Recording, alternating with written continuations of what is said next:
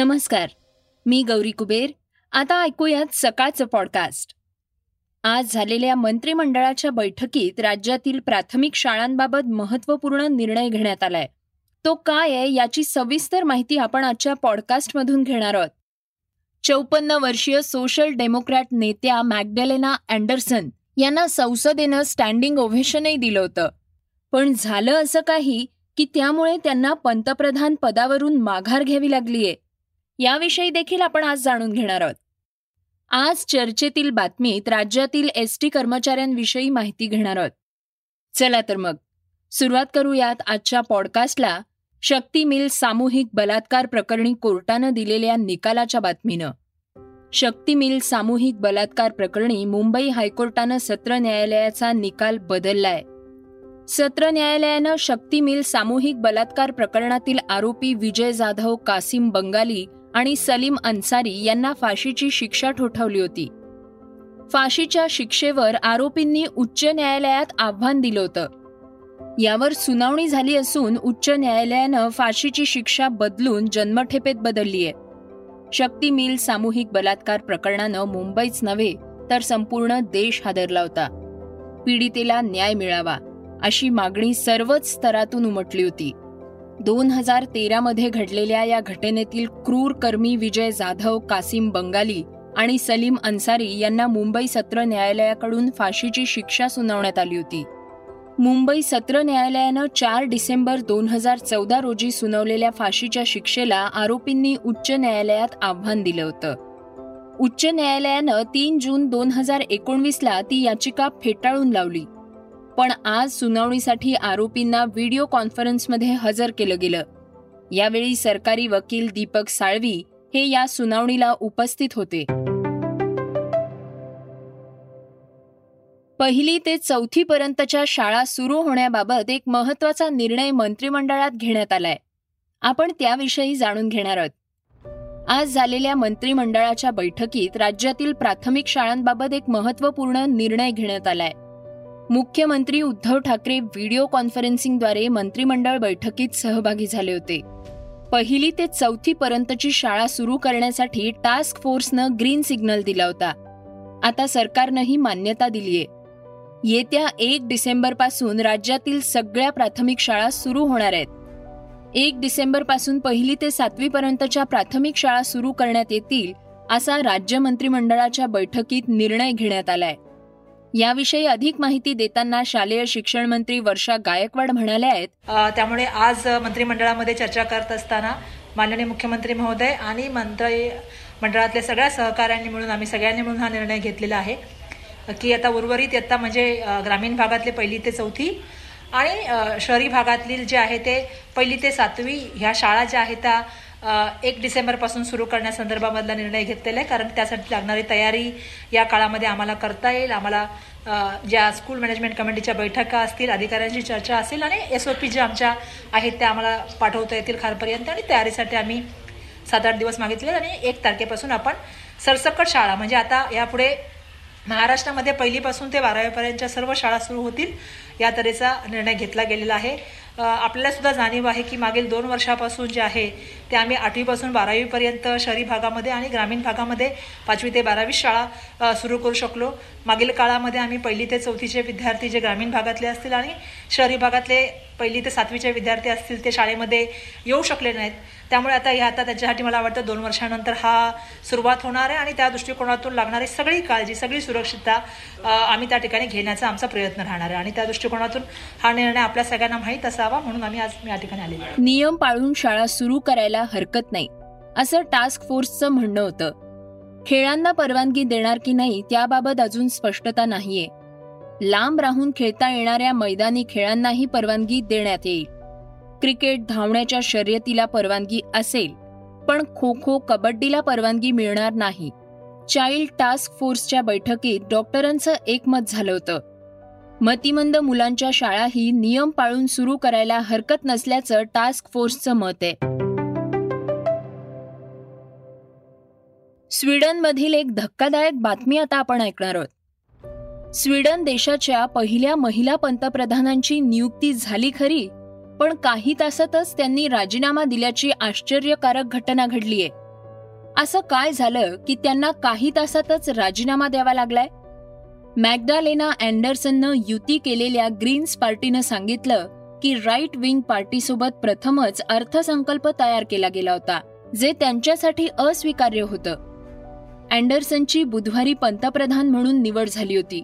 कारण स्वीडिश कायद्यानुसार त्यांना फक्त विरोधात मतदान न करणाऱ्या बहुसंख्य खासदारांची आवश्यकता होती. त्या सोशल डेमोक्रॅट पक्षाच्या नेत्या आहेत. स्वीडनमध्ये तब्बल शंभर वर्षांनंतर एका महिला नेत्याला संसदेत मतं मिळाली होती. चौपन्न वर्षीय सोशल डेमोक्रॅट नेत्या मॅगडालेना अँडरसन यांना संसदेनं स्टँडिंग ओवेशनही दिलं होतं. मात्र त्यांचं पंतप्रधान पद काही तासांसाठीच राहिलं. अल्पसंख्याक सरकारच्या प्रमुखपदी त्यांची निवड.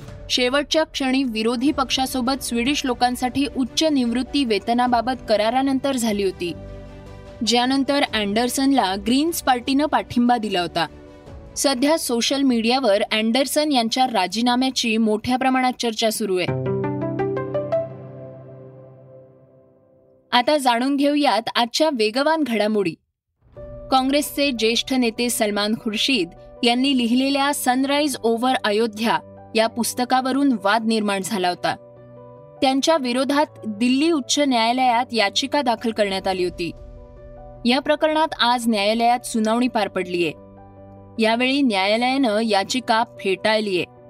भावना दुखावल्या असतील तर दुसरं काहीतरी चांगलं वाचू शकता असं न्यायालयानं म्हटलंय. सनराईज ओव्हर अयोध्या या पुस्तकामध्ये खुर्शीद यांनी हिंदुत्वाची तुलना थेट दहशतवादी संघटनांशी केली होती. तसंच हिंदुत्ववादाच्या राजकारणावर भाष्य केलं होतं. त्यानंतर अनेकांनी त्यांच्या या पुस्तकावर आक्षेप घेतला होता. सध्या कोरोनाच्या रुग्णांमध्ये मोठी घट जरी होताना दिसत असली तरी कोरोनाचा धोका अजून टळलेला नाही असं आरोग्यमंत्री राजेश टोपे यांनी सांगितलंय. मात्र अशातच महाराष्ट्र राज्यातून एक मोठी बातमी समोर आलीय ती म्हणजे चक्क ब्याण्णव पूर्णांक पाच लाख लोकांनी निष्काळजीपणा केलाय. शासकीय माहितीनुसार सध्या दररोज देशभरात सरासरी दहा हजार नवीन प्रकरणं समोर येत आहेत. ताज्या आकडेवारीनुसार आतापर्यंत सत्याहत्तर लाख लोकांनी कोव्हिशिल्डचा दुसरा डोस घेतलेला नाही. तर कोवॅक्सिन घेणारे पंधरा लाख लोक अजून दुसऱ्या डोसपर्यंत पोचलेले नाहीत. ड्रामा क्वीन राखी सावंतची बिग बॉस पंधरामध्ये एंट्री होणार आहे. विशेष म्हणजे राखीसोबत तिचा पती रितेश सुद्धा बिग बॉसच्या घरात येणार आहे. राखीच्या लग्नानंतर तिचा पती कधीच माध्यमांसमोर आलेला नाही. त्यामुळे आता रितेश म्हणून कोण कॅमेरासमोर येणार याची उत्सुकता प्रेक्षकांना आहे. अर्थात माझं लग्न झालंय आणि अखेर हे जग माझ्या पतीला पाहणार आहे. बिग बॉसच्या घरात मी रितेश सोबत एंट्री करणार आहे. असं राखी म्हणालीये. बिग बॉसच्या पहिल्या सीझनमध्येही राखीनं हजेरी लावली होती. माजी क्रिकेटपटू आणि भारतीय जनता पक्षाचे खासदार गौतम गंभीर यांना जीवे मारण्याची धमकी देणारा ईमेल पाकिस्तानमधून आल्याचा तपास समोर आलाय. दिल्ली पोलिसांच्या सूत्रांनी ही माहिती दिलीय. गंभीर यांना ईमेल पाठवणाऱ्या व्यक्तीची ओळख पटलीये. शाहिद हमीद नावाच्या अकाउंटवरून हे ईमेल पाठवण्यात आल्याचं सांगण्यात आलंय. गंभीर यांना पाठवण्यात आलेल्या मेलमध्ये आम्ही तुला आणि तुझ्या कुटुंबाला मारून टाकू असा उल्लेख होता.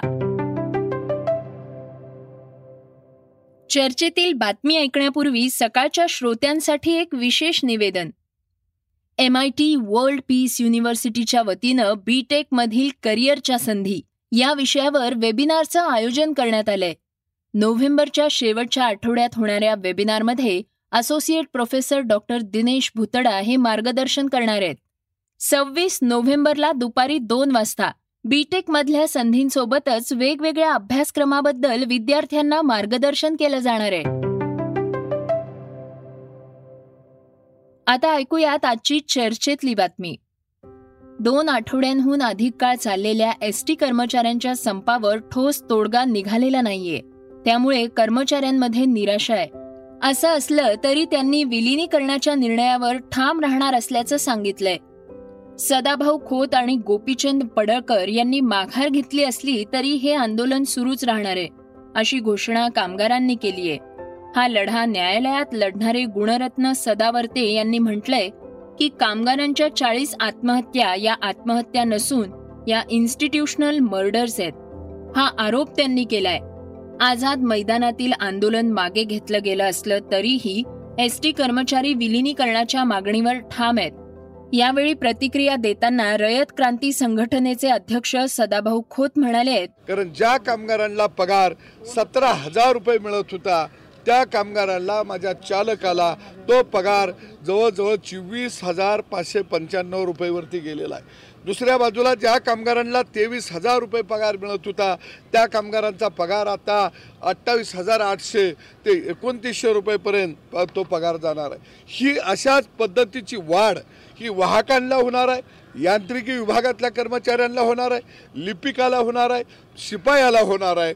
म्हणजे मूळ बेसिक वेतनामध्ये ही वाढ झालेली आहे ही वाढ गेली अनेक वर्ष कामगारांच्या मूळ बेसिक वेतनामध्ये झालेली नव्हती आणि निश्चितच कामगारांचा पहिल्या टप्प्यातला हा विजय आहे.